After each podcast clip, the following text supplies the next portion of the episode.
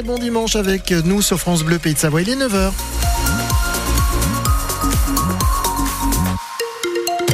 9h, c'est le retour de l'info avec Margot Longeroche. Serge, rien à signaler sur la route? Ouais, ça va plutôt bien sur les routes et autoroutes pour l'instant. Ça roule bien, la météo, ça roule aussi. Il y aura euh, du soleil avec des nuages qui seront là, mais de plus en plus nombreux plutôt en, dans le courant de l'après-midi. Les températures jusqu'à 12-13 degrés pour les maxi en pleine aujourd'hui.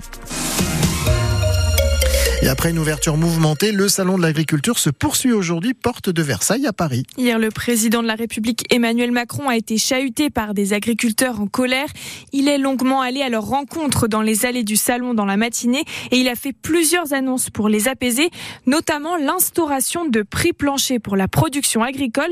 De quoi s'agit-il exactement, Mathilde Bouquerel? Eh bien, ce sont des prix en dessous desquels les industriels de l'agroalimentaire ne pourront pas descendre dans leurs négociations avec les agriculteurs.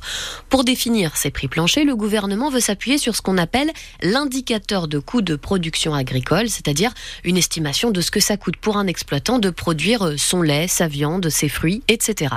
Alors, cet indicateur, il existe déjà. Hein, ce sont les acteurs de chaque filière agricole, lait, viande bovine, fruits et légumes, etc., qui se sont mis d'accord pour le fixer Problème, selon les syndicats, jusqu'à maintenant cet indicateur n'était pas suffisamment pris en compte dans les négociations.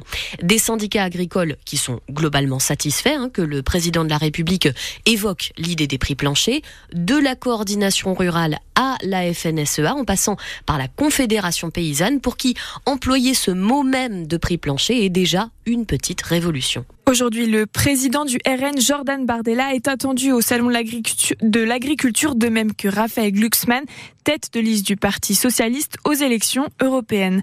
Un salon qui ne fait pas l'unanimité dans la profession. Cet après-midi, la Confédération paysanne organise un contre-salon chez nous à Savoie, en Savoie à Détrier. Ça s'appelle le Salon à la ferme, une fête paysanne avec des producteurs locaux, mais aussi des intervenants qui viendront parler d'agriculture locale. Le but, c'est de remettre en question le salon de l'agriculture, un salon du business agricole d'après le syndicat.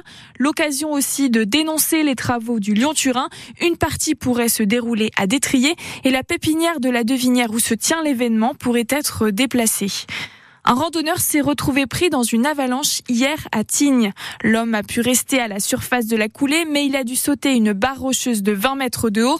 Il a été secouru par le PGHM de Courchevel. Aujourd'hui, le risque d'avalanche reste marqué à 3 sur 5 sur nos massifs, excepté la Chartreuse et les Bauges. Si vous souffrez de rhumatisme, c'est peut-être la solution pour vous. Une sortie au terme du Chevalet à Aix-les-Bains. Le centre a ouvert sa saison le 5 février. Julien Bourgeois est le directeur des termes Chevalet. Il partage ses attentes pour cette nouvelle saison thermale. On a énormément souffert du Covid. La fréquentation avec les bains n'a pas repris son rythme euh, de 2019. On est toujours sur une euh, baisse d'environ 25% de la fréquentation par rapport à une année de référence qui est l'année 2019. Les deux dernières années ont été des années de croissance modérée au vu des chiffres qu'on espérait, puisqu'on espérait retrouver donc une fréquentation normale à partir de 2023, ce qui n'a pas été le cas. Donc on encourage bien évidemment tous les curistes à, venir avec les bains pour venir profiter des eaux thermales. Oui, nous sommes confiants puisque aujourd'hui euh, la croissance est au rendez-vous.